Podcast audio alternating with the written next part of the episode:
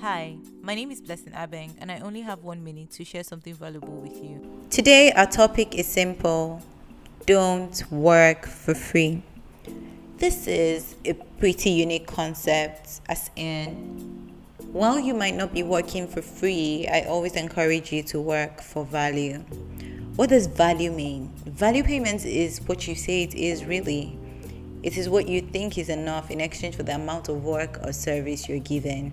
Don't let people define what you see as value. Only you can define what is valuable to you. Value can change. Today might be money, tomorrow might be network, next tomorrow might be like a verification point on Instagram, or it could be exposure or experience. You determine what is valuable to you. If you don't deem the exchange valuable, don't do it. Value your work enough to get paid in the value that you appreciate. Don't let anyone, I mean anyone, define what should be valuable to you.